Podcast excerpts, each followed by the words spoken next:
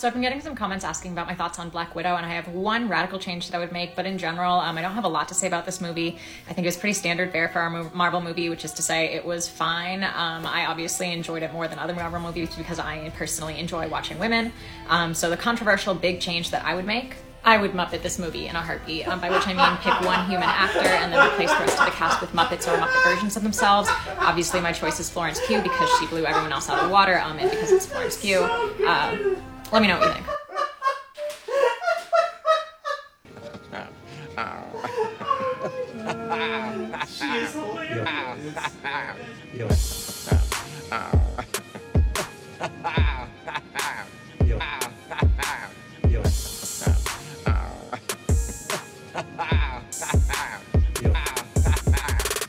Welcome to Jurassic Pod, a podcast 65 million years in the making and the fourth most popular Jurassic Park podcast on the internet. In this show, we excavate, theorize, and decipher the evolution of the Jurassic Park films and their fandom. Mike, we've completed our re-watches of each film, and now we're we're gonna bring in some experts. We're gonna do a re-rewatch now.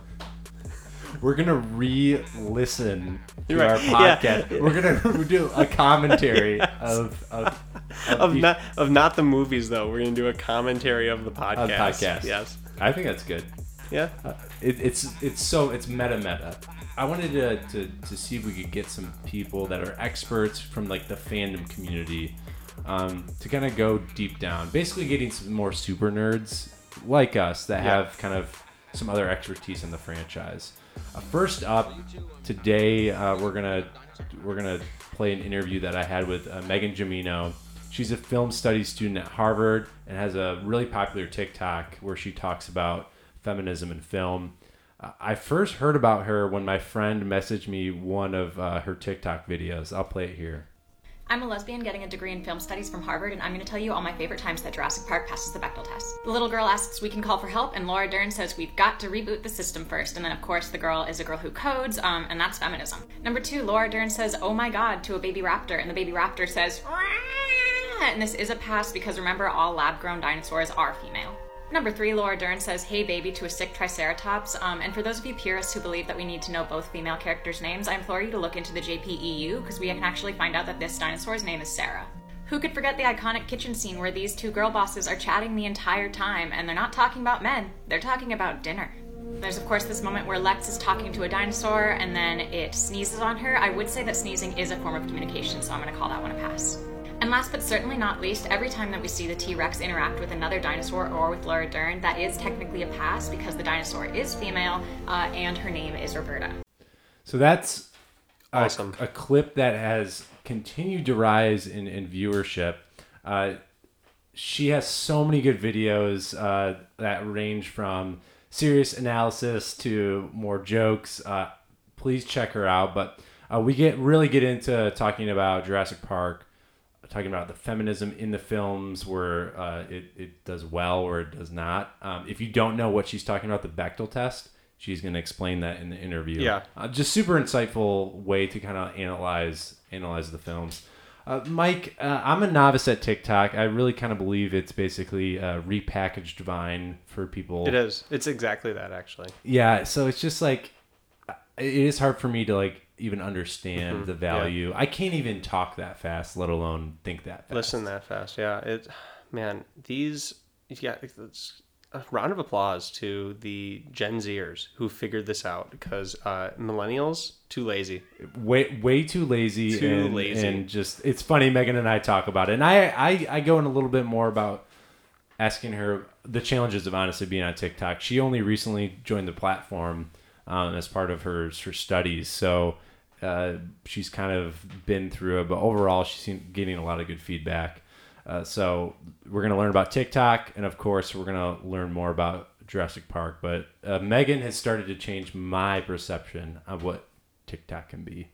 Yeah, it's just thank God for Gen Z to come around and save the country from the horrors of what millennialism was doing so Megan, as the ambassador of this TikTok generation, we are just so thankful for her contributions to the to, to this uh, extinct podcast. Megan, welcome to Jurassic Pod.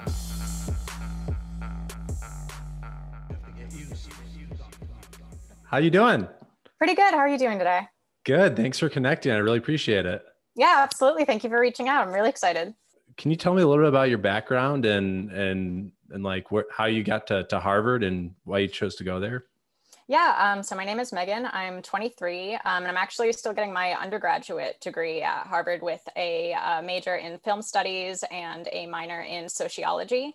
Uh, in my background, I've also got a coding background. So I worked at Google and Microsoft um, before, um, which I, so I do think it's very funny getting comments on my TikToks about how unemployable I am. Um, but it's okay. It's okay. We're still moving through, just trying to get the degree.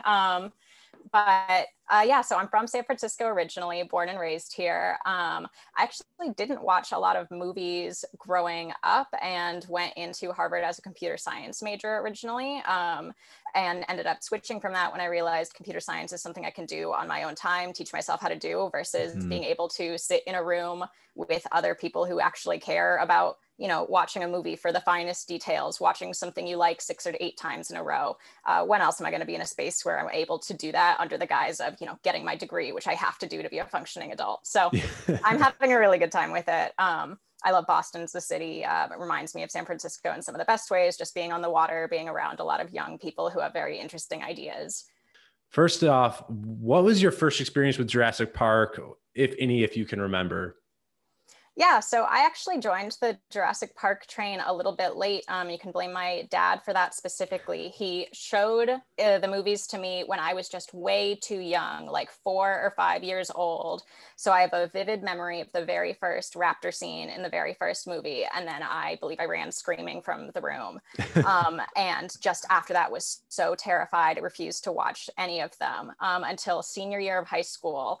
I happened to stumble upon the book Jurassic Park, read it, had a really good time with it, and said, "Oh, I guess maybe it is time I jump back into jump back into those videos. I'm probably old enough to appreciate it now." Um, and I watched it like late one night, alone in my room, loved it, and it was just like hooked from there.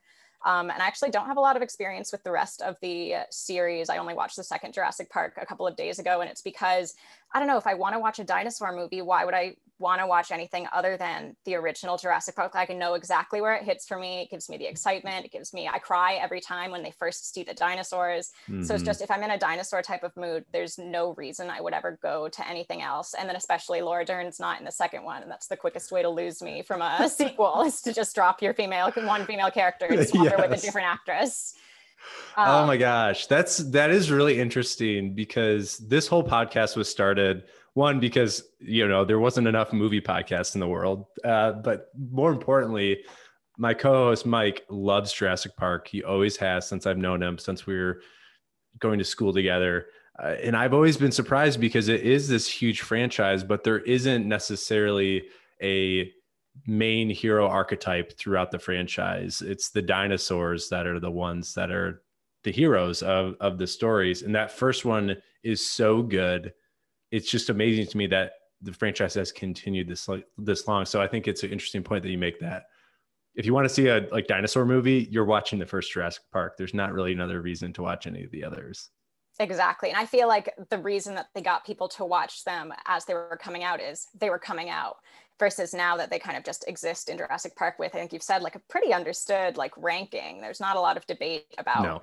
Which people think Jurassics are better. So it's kind of like a, well, if I'm now looking at all the dinosaur movies that exist, there's still only the one best one. Although now that Laura Dern is coming back to the Jurassic World series, I'm sure I'm going to have to, you know, go through all of those. So I have the full context for the lore for whatever she busts into theaters yes i mean it's gonna it's really interesting uh, not to get on a laura dern uh, track, but we can. I, I mean, I won't mind. Okay, because it's really those three actors in the first one were all pretty well known in the 90s, successful actors in their own right. But it's interesting to see how 1993 Jurassic Park comes out and thinking about all three of those actors' careers and how they've continued to progress and become so huge. Um, each, especially Laura Dern and Jeff Goldblum, and it's just interesting that they're at this point in the franchise where they need them to come back to kind of help save the narrative heart of it and it's going to mm-hmm. be interesting to see because they have they like so much underutilized Laura Dern's character or the idea of her character from the the first one going into the sequel so it's going to be interesting to see how they can bring her back but now she just Laura Dern as a as an iconography in our, our culture is so much bigger. It's just gonna be really interesting to see. Mm-hmm. Yeah, it's so funny. Also, now I feel like, especially, she's so known for playing these very like high society, very well put together, put together with a very specific image characters. So seeing her go right back into the dinosaur field, I think, is going to be kind of a welcome change. I, I know. I'm I'm very excited about it. I'm also nervous about what's what's going to happen based off of some of the other things they've done. All right, I want to get into the TikTok video that has over 800,000 views last time I checked. Um, can you explain the Bechdel test to some of our listeners that aren't familiar with it? Absolutely. Um, so the Bechdel test is either the punchline of a joke or an important media metric, depending on how you look at it. Um, it started as something in a comic strip by Alison Bechdel, which is where the name comes from. Um, and the comic strip is two lesbians are talking to each other at the movies, trying to decide what to watch. And one of them says, Actually, I invented this rule for myself. I don't watch movies that don't have two women who talk to each other about something other than a man. And the end of that comic strip is they decide not to see anything at the movies and go home together. Um, mm. So it started as a very much as a joke, not like an academic field of study or an important feminist um, narrative. But now it's kind of used to as a starting point to evaluate media and kind of how it treats women as characters how it treats feminism. Um, and the point of it is that those two women who talk to each other about something other than a man that bar should be on the floor. It shouldn't yeah. be like the mark of a feminist movie that it does that. Um, it's basically meant to point out how many te- how many movies especially very popular and even like very well regarded for how they treat women um, franchises often fail to meet these very basic standards. Um, it's that it's so wild to think about that. My wife and I just saw Black Widow this past weekend, and I didn't necessarily think about it. I was actually because of your TikTok because I had watched it, and afterwards when I was driving home, and I was like, okay, this passes the test pretty well. But I think about all the other Marvel movies in that whole franchise over the last 10 years and they probably don't pass the test very well, or they're not. They're they have a low score in my mind. Just comparing it to what Black Widow is now. I don't know if you've seen it yet. Yeah, no, I definitely saw Black Widow. and Black Widow, I think, actually fails the. So this has been around in the conversation um, long enough that people have kind of invented this reverse Bechdel test, which okay. is um, does a movie have two men talk to each other about something other than a woman? Um, so movies that pass that test or fail that test technically are like Legally Blonde. Um, I believe Black Widow also fails it. No two men talk to each other on screen for about something that isn't a woman. Um, but wow. it's interesting to look at the types of movies when you invert um, yeah. that metric, what kind of thing you get. It's it's so cool, and I've loved your creative idea of applying that to Jurassic Park. Um, I specifically loved the idea of the two raptors talking about dinner. Where did you like come up with that idea? And like even for all your TikToks, where do you come up with these witty ideas and have to deliver them in a very short time window? And this is coming from a podcaster that talks about one movie for longer than the movie is actually runtime. So how do you do it? How do you cap- encapsulate those ideas? Um, I think it's mostly just uh, uh, my brain is just always looking for something to do. Um, so if I'm trying to sit down and watch a movie, especially with other people who maybe don't want to be interrupted by my stream of thought consciousness, it's kind of like I got to invent things to be doing back here while I'm while I'm watching the movie. Um, and watching things like very critically that aren't meant to be watched critically, I think is something that I've always had a lot of fun with. Um, and I think actually the reason I always say that I go to Harvard when I do this is because I think what I'm doing is kind of dumb. Like it's kind of funny. I'm I know that I'm reading way more into this than the directors necessarily wanted me to. You know, like uh, if I'm looking at like, well, when this happened, you know, when these two puppets speak to each other, that actually is feminist. I I understand that's not necessarily what the intent was, but it's fun, and that's I feel like that's what I'm watching movies for. I'm watching them for entertainment, to be thinking about things and talking about things and making jokes with my friends.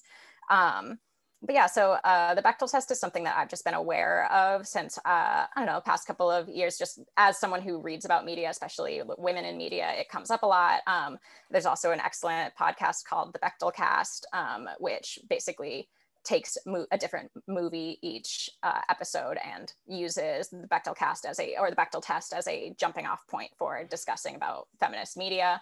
Um, but I was watching. Uh, I actually started this because I was watching the Fast and Furious movies. Um, yes. I yeah, I'm an extremely like. I generally I think tend to mostly watch movies about women and by women just because that's kind of what I care about. Um, Mhm. I will watch other movies, especially if someone says, I'm going to watch this. Do you want to watch it with me? Well, of course, I would love to watch it with you. We can share this experience. Um, but because of that, the fact that I am diehard in love with the Fast and Furious series is just the most off brand thing for me. Can't explain it. I just watched them like all in a very short period of time a couple Oh of years ago and have just fallen in love with them. I can't tell you what any movie like specifically is about, even though I've seen them all multiple times. They're just all they're fast. they're fast They're- cars. Don't you and yeah, understand? Yeah, that's all that matters. Um, but anyway, but because of that, um, around eight movies in, you can tell that someone has finally taken the director aside and said, "There's this thing called the Bechdel ta- test. You have women speak to each other," and they said, "Got it. We will write in your one line." check or like in um, the newest one in f9 there's like we, we will write in one conversation where two women go on a journey together so they can talk to each other for a short period of time about their lives like you can kind of see it making its way in um, but i think it's funny to kind of push for the the bar is already on the floor um, Yeah. so i like seeing how how far can i dig under it to get that.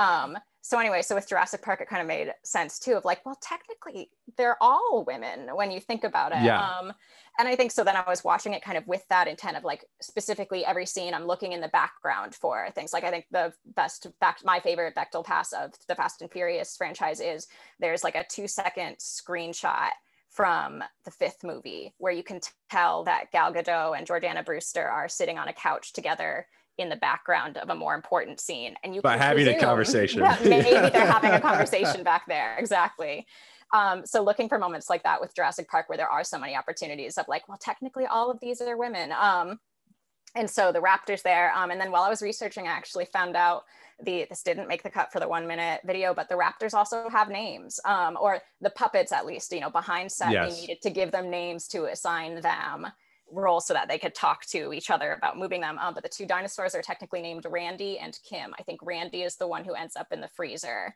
okay. um, and Kim's the one who gets eaten by the dinosaur or the T Rex. Um, but you can tell, like they're trying to show you in the movie, like the intent of the director is that these two raptors are communicating. Yes. makes them so threatening to the kids. Um, so viewing that come from like the lens of this joke feminist angle of well, and they're two women. I think it's just kind of a fun, fun yeah. idea.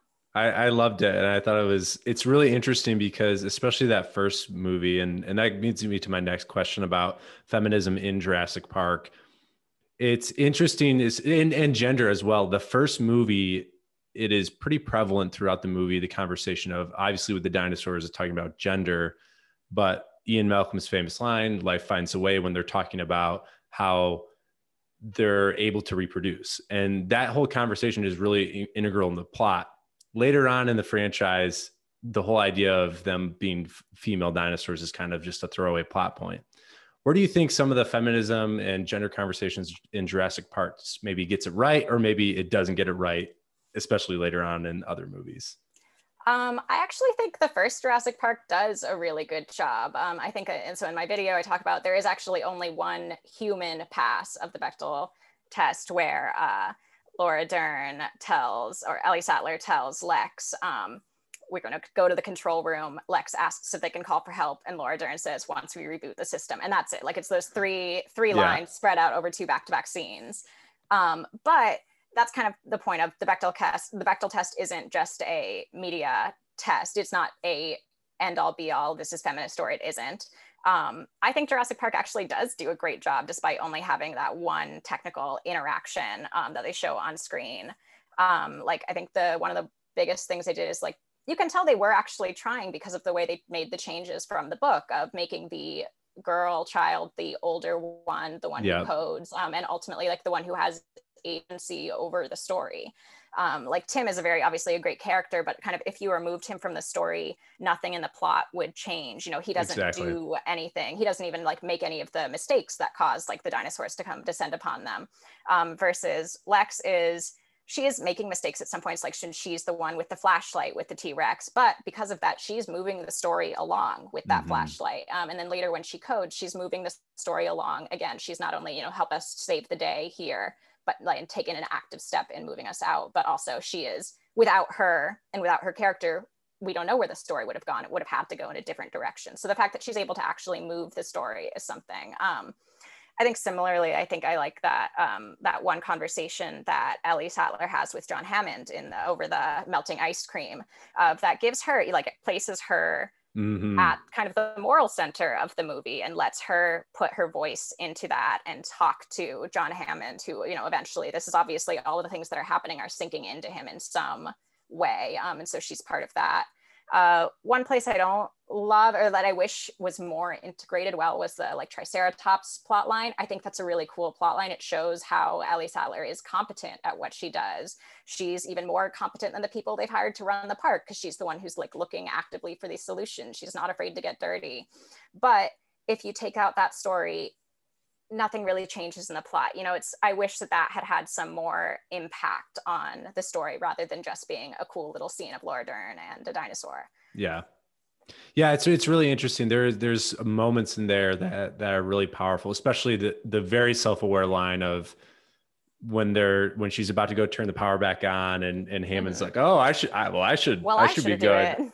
I, it's one of the more famous lines because it is almost self, it's a very self-aware of like cinema line and but you know she's the one who goes and and and saves the day or, or tries to save the day um, and runs to runs run into Samuel L. Jackson's eaten arm or half-eaten mm-hmm. arm um, unfortunately um, but yeah one thing that is really interesting as we've gone through these movies is um, and we just did Jurassic World, which I don't know if you've ever watched Jurassic World. Not um, yet. Again, Laura Dern wasn't in it. Why would I?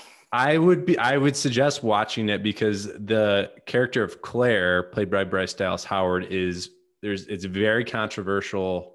Not maybe not controversial is the right word. There's a lot of debate on how her character is used, her development throughout the the film, the way she's written. So maybe watch that and, we'd have maybe have a Twitter conversation because I'd be curious to see your opinion on how that character is utilized.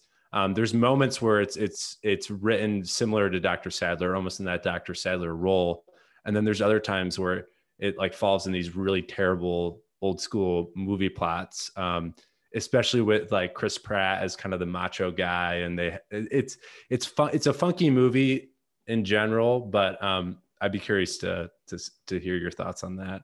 Um, yeah, and I'm sure I'll definitely have to get around to them. Um, I can say also a little bit about the like Julianne Moore character in uh, yes. uh, Lost World.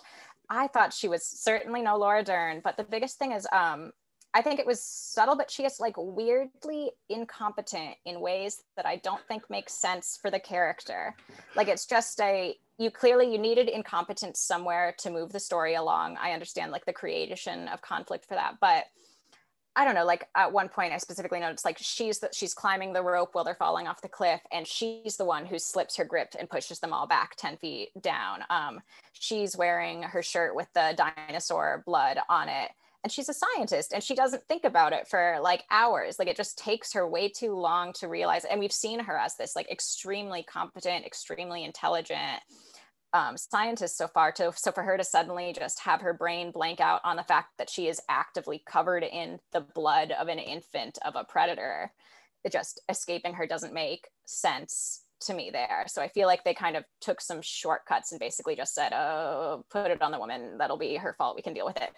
Yeah that was one of the points we brought up in our episode when we reviewed that movie is it that really takes you out of the movie because her character she is a doctor and then and the other Vince Vaughn's character is kind of a photojournalist, but either way, she should be trained as a scientist. Like the, bringing a child dinosaur or T Rex back into a human environment is probably not a wise choice, even if that animal is suffering. Like that's the whole conversation about science and, and interacting and invading the space. And it just it felt very out of character, and it takes you out of the movie. You get why, from a plot standpoint, you, you bring the baby dinosaur so the t-rex can attack and jeff goldblum can say mama's very angry but it, it, it is disappointing because she is a, a pretty solid character and a, and a fun character to have especially with her and goldblum kind of being two of the, the dynamic characters and hero characters. But yeah it's it's just interesting the, the drop off from the first one to that and, and what, what they could have done and, and chose to kind of just let it fall back and not do more with it, I guess, is is what's disappointing. Yeah, I think I just I wish they'd had one more reader of the script say, "Wait, we can fix this." Fair, because it seems like an easy fix too. You know, have her abandon a jacket, but it's like a really warm jacket, so someone else grabs it, or something like that, or it's blood on her on the side of her canteen, or on a dark piece of fabric. It just seems like there are lots of easy, really easy ways that you could have fixed it if you'd had someone who cares about like way the way you represent women read your script before you filmed it and that's where I'm curious to see in this the the next film in the franchise what they're going to do with they're they're bringing Claire back. They're going to have Dr. Sattler in there, and I'm just going to be curious to see how they're able to pull it off again with all these other characters and just the mess of a franchise and where it's at as far as it's not Fast and Furious levels of uh, sequels, but it, it's it's getting to the point where they're writing themselves in, into into holes. And unlike Fast and Furious, you can't just like have just cool car sequences and have Vin Diesel talk about family. Speaking of Fast and Furious, I'm gonna run something by you and just let me know your thoughts. Is it possible to have Universal somehow have a Jurassic Park Fast franchise crossover? Could you see that happening? Immediately, yes. Um, I do. I think there's some caution that obviously needs to be exercised. Um, but I think immediately yes. And actually, I think Lost World is going to be the blueprint for that. That's the one where they really they show like at one point like there's a guy on a motorcycle who drives yep. between Brachiosaurus's leg. Like that's the blueprint. Um, I guess my biggest mm. my biggest concern um, is that they won't be able to get Justin Lin to direct it um, because he's so into his practical effects. And I think he's going to be really upset that they don't have real dinosaurs to film with the way he can blow up real cars. Um, but no, I think it makes sense. I think, especially for where the Fast and Furious franchise is going, they're getting more self aware, but they're still, I think, just right on the right side of the line of not taking it too seriously. Um, you know, they're willing to be somewhat ridiculous. Um, and I think that's exactly like the energy that they would need to bring to a Jurassic crossover. Um, I definitely I don't want to see them hunting the dinosaurs. I definitely don't want to see them like it's them versus the dinosaurs. I don't want to see them have to take down a, a rogue dinosaur in LA or something. I think they should definitely be like going to the dinosaur location. Yes. But I think I think there is a way there. Um, I love it. I, think there's a good parallel to be drawn about. I feel like the Jurassic, I don't know, thesis at the heart is often like a, I don't know, you can never really call the dinosaurs the bad guys because they're doing what dinosaurs do. Mm-hmm. Um, and especially in the second one, when they're often it's about like protecting their young. So I feel like the familia concept is already yes. kind of running through the heart of Jurassic, Jurassic franchise. So I do think that there is a way and i will be the first person in line at the theater. Yes okay i'm glad you you're on board. I uh, i love your ideas and i think i think dinosaurs is the next is the next step for the fat, fast franchise it's like the only thing they have left to conquer. I think they they need so there needs to be a human connection you know because i feel like there is a lot of good human heart in the fast franchise and that would help like boost the Jurassic Park franchise, and the dinosaurs would help the Fast franchise. So they need to find a connector there. There's got to be some sort of familial connection to uh, the human characters in Jurassic Park. Um, you know, I don't know what that would be, but like we Tim need to figure to, out like, that. Grow up and become a street racer. Yes. And fall yes. in with like the wrong crowd of street racers. So Vin Diesel has to like adopt him into the family. That's it that's we're right on track. I I think that's what we need to do. We need to call Universal. I think they'll Get listen the to phone. this and they'll figure it out. Somebody at Universal is listening and will write the check and it's going to happen. Um, I want to talk about um, a little bit more about some of the TikTok stuff you've done and like how you first got into TikTok. What was like as a medium and thinking about the things you talk about. Why did you see TikTok as the right medium for you to start ta- having these conversations? Especially because I'm sure there's a lot of like immediate uh, response, both positive and negative, that you get uh, compared to submitting a essay and and waiting four days before it comes back from a professor. So like, what what was that that that like getting into TikTok? Yeah, um, so I actually did get into TikTok because of a professor. Uh, last oh semester, my goodness. I took a course on internet folklore and mythology. Um, it's basically just a course about like the sociological value of memes and how we can use them to understand society, the purpose they serve in society. Um, a fairly, very interesting class to be in during like the January 6th attacks um, of just kind of understanding yeah. all of oh the oh very complex, deep factors that come into this. Um, but for the final project for that class, um, we had a very open-ended project. Some people wrote research papers and I said, I would like to go firsthand into trying to understand TikTok, like understand TikTok. Um, I, like everyone else, I think downloaded it at the beginning of the pandemic um, and was actually just a lurker for a very long time until January um, when I started the account specifically kind of with the goal of like, well, I'm doing this reading about how social media travels um, and learning about like how TikTok works as part of the class, like both the mechanics, the algorithms. I have some coding background, so I have like a loose idea of maybe how things are working back here that they're not advertising. Mm-hmm. Um, let's see what I can do. And um, my partner is exhausted of hearing me say my same four movie jokes over and over again. Let's get this out here um, and started doing that. Um, and I found pretty quickly like a small, I don't know, TikTok is really, I'm still learning how it works. And I think TikTok is still learning how mm-hmm. itself works. Um, so it's constantly changing. But I think it's very interesting. Of I do think that there is a pretty wide community out there of like young women who like to hear about film from not straight white men who are the yeah. primary primary people talking about film. Um, mm-hmm. So it's just a matter of being able to find those people um, and then hoping that they like what I have to say, or if they don't like it, that they dislike it in a way that is productive to them, telling me why, and so we can talk about it. Um, so it's been going pretty well. Yeah, the biggest thing is I just get a lot of comments of people who are very worried about um, the level of debt I may or may not be accruing. Um, but that's that's about it. That's very kind. That's very kind. Uh, what's been your favorite one besides the Jurassic Park one that you've done, or one that was like close to your heart? Uh, I did love to, a couple of my favorites were the Anna Kendrick roles.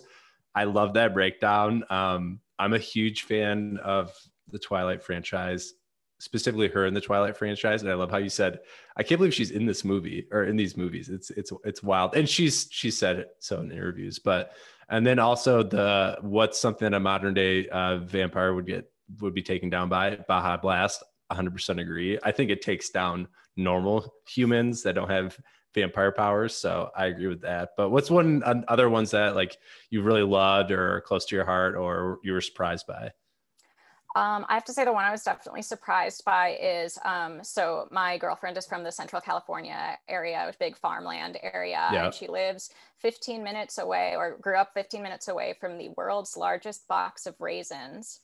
Um, and there was that tick, there was a TikTok trend going around. There was like a series, a setup of a joke of like, oh, did you say this? Actually, I meant something that rhymes with the first thing that you said. Like just a really silly little like yeah. one at. We were driving by the raisin factory and I was like, pull over. I, I have an idea. Oh my gosh. Um, and I like said something. I was like, no, I'm at I'm at the world's largest box of raisins. And then just turned the camera to show this 12 foot box of raisins behind me. Um, I thought it was really funny and it was one of the first videos I had that like got a lot of views. Um, and it was like when I didn't have very many followers too. So I was trying to explain to my girlfriend's mom, like, no so 27000 people have seen the raisin box now. Like um but it's just i think it's really funny um and i love the raisin box. I was going to ask you about that so i'm glad you brought it up because i was like wow i i didn't know that it was a thing and now it, it i knew here it is. It's it's amazing. I was disappointed that the raisins weren't still in the box. Right? I was frustrated about that. But i get it. I, there probably would be a smell that isn't attractive Mm-hmm. To... Although the whole Central Valley kind of smells like that, anyways, just like raisins in the sun. So. Oh my gosh. Um, have you had any challenging responses to some of your videos, or especially when you're breaking down movies and talking about um, important things or talking about ideas that are are challenging to talk about in society, or maybe people have different views? Have you had any kind of rough feedback? Um, I think the biggest feedback is just like a, it's frequent enough to be annoying, but not something that I was ever going to really be able to stick to me of people saying like, well, that's not what they meant, or like you're reading way too much into this.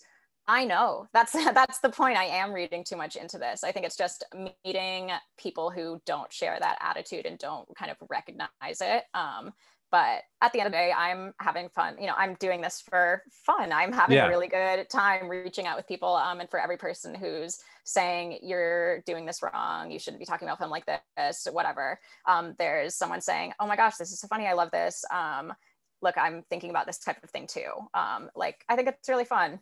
That's awesome. Well, as a fellow deep diver, I think it's really important to to look at movies with these lenses, whether it's an ironic or fun way or or a serious way to analyze them, because it's in a lot of ways it's a safe space to have these larger conversations about our society, history. Um, and, and Jurassic Park is that's why I've enjoyed it the last the last couple episodes we've done and just going through these movies is it it has kind of these high fluorescent conversations about science, about man, about um, should we interact with nature? How does man's interaction with nature affect and cause bigger things to happen? Um, so it, it is fun to go and dive deep, and I think it's important, and your work's important. So kudos you, and, and keep continuing that. Um, I know we're wrapping up close to time here. I feel like we could talk all night, but I want to respect your, respect your time as a student, especially. Um, but what things uh, are you looking forward to in your studies? Like what what gets you excited? Uh, what conversations or what movies are getting you excited? Um, I have to say, what I'm looking forward to is really graduating. Mostly just um, that was a great answer. at this point, just kind of, I don't know. I think I'm like getting to a point where I like am able to consider myself like somewhat of not expert, but like getting there on a lot of topics and being able to talk about kind of difficult topics or read films through specific lenses. Um, I'd really like to be able to get out there and start doing that full time instead of having to kind of tr- trying to look at like concrete syllabuses and then channel my interests through them. I would really like to be able to just be chasing what I'm doing. Um, I also, I kind of made the formal switch into like the film and media world during Mhm. the pandemic. Um, so I'm really excited to start getting out like in person and doing things. Um, I'm going to the Telluride Film Festival Student Symposium Awesome. um, in September. So looking forward to like talking, sitting in a in a theater with people, watching new movies, talking to the directors, talking to the actors. Um, yeah, What's the uh, what's the most like annoying thing a film professor said to you, or like crazy thing they, they've said to you? Because the reason I ask this is I'm going to bring uh, what happened to me when I took a film class. But I'm curious if you have had any like really okay. I actually have been very, very lucky. I think I've gotten met with very like cool film professors who are very much like understanding that they are just helping all of us find what we want to study and being pretty open to that. Um, I will say that is actually, I say I have a lot of bad things to say about Harvard, but the best thing I have to say about Harvard is, especially within my department, there's a lot of freedom to if you can find something that you are passionate about and that you care about and make a case for why other people should care about it too, there will be a professor who will say, okay, I will grant you that, you know, and give me like, I don't know, I, because of me and a project I wanted to do last semester, the Harvard Film Library owns a bunch of vampire lesbian movies from the 70s um, because I thought that was a cool thing to study. And they said, okay, we'll buy them for you. Um, so just the ability to do things like that. That's really cool. That but that would be such an interesting deep dive, especially like was, were there was it a lot of like Italian, like foreign foreign films, foreign It's- films. Yeah, it's a good amount of Italian, especially apparently a lot of that you wouldn't think, but a lot of like lesbian vampire movies are actually wrapped up in commentaries on fascism. Um, and then there's a whole sect of like the dumber American cousin to those types of movies that are like much more heavy on the sexploitation Yeah. aspect um, and much less on the fascism commentary. Uh, but it's definitely an interesting genre. Well, I bring this up because I had a professor, and I, I guess I wasn't annoyed by it, but his whole thesis was pretty much that uh, Spielberg and Lucas destroyed cinema, and that was the frame that he taught his class. But to give him credit, he was a wonderful man. Uh, uh, but that, that was like his only time he had a really harsh opinion, and but we it was all about '70s auteur cinema, so I guess it, it fit the bill. Um, so I always just remind that it's just like I was ready to go toe to toe with my professor on that, but I I learned that there was a reason behind it. So I just I love film classes. They're they're amazing, but I'm excited for you to graduate and get out into the world and use your talents and gifts that way. All right, two more questions. Thank you for your time. I really appreciate it. Um, in general, uh, the film world and the movie calendar world has been flipped upside down the last 18 months tons of different schedule shifts, but it seems like things are getting back to normal. the fall winter 2021 schedule seems pretty cramped with a lot of really cool movies. Is there one that you're excited about, or a couple movies that you're like really interested to see?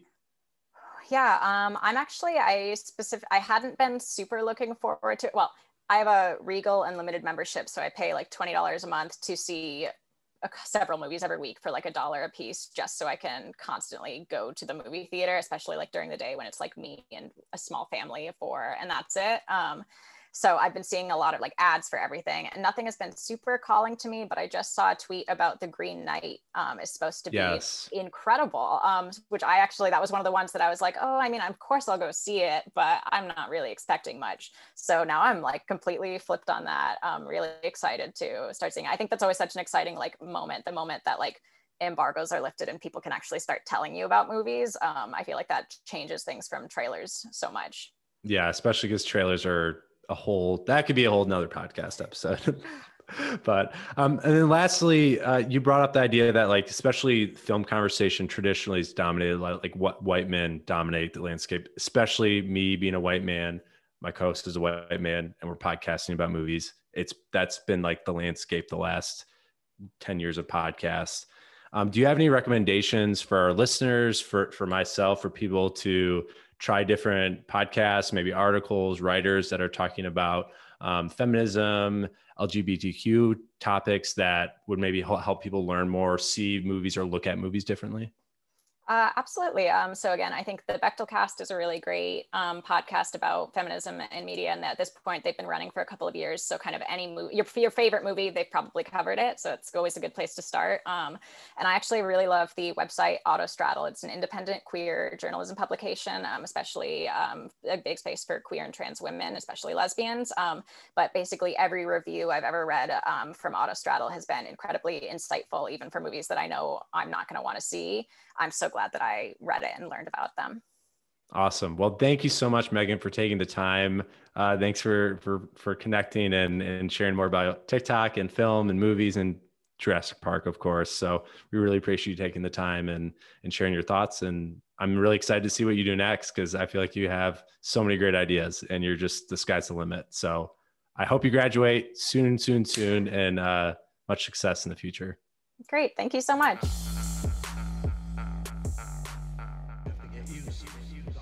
Oh, we should, you know what we should do, Luke, is we should take that interview and make it into a bunch of little TikToks and then put that on TikTok. Yeah, we should we should film uh we should film us actually this is what you, we should do. We should film ourselves speaking the audio of the interview oh. and then put it on TikTok. Cuz you know how like on TikTok they don't say like a lot of times they're they're not even saying their own audio. Right. They're, so what we would do is film us lip syncing, lip syncing to our own audio.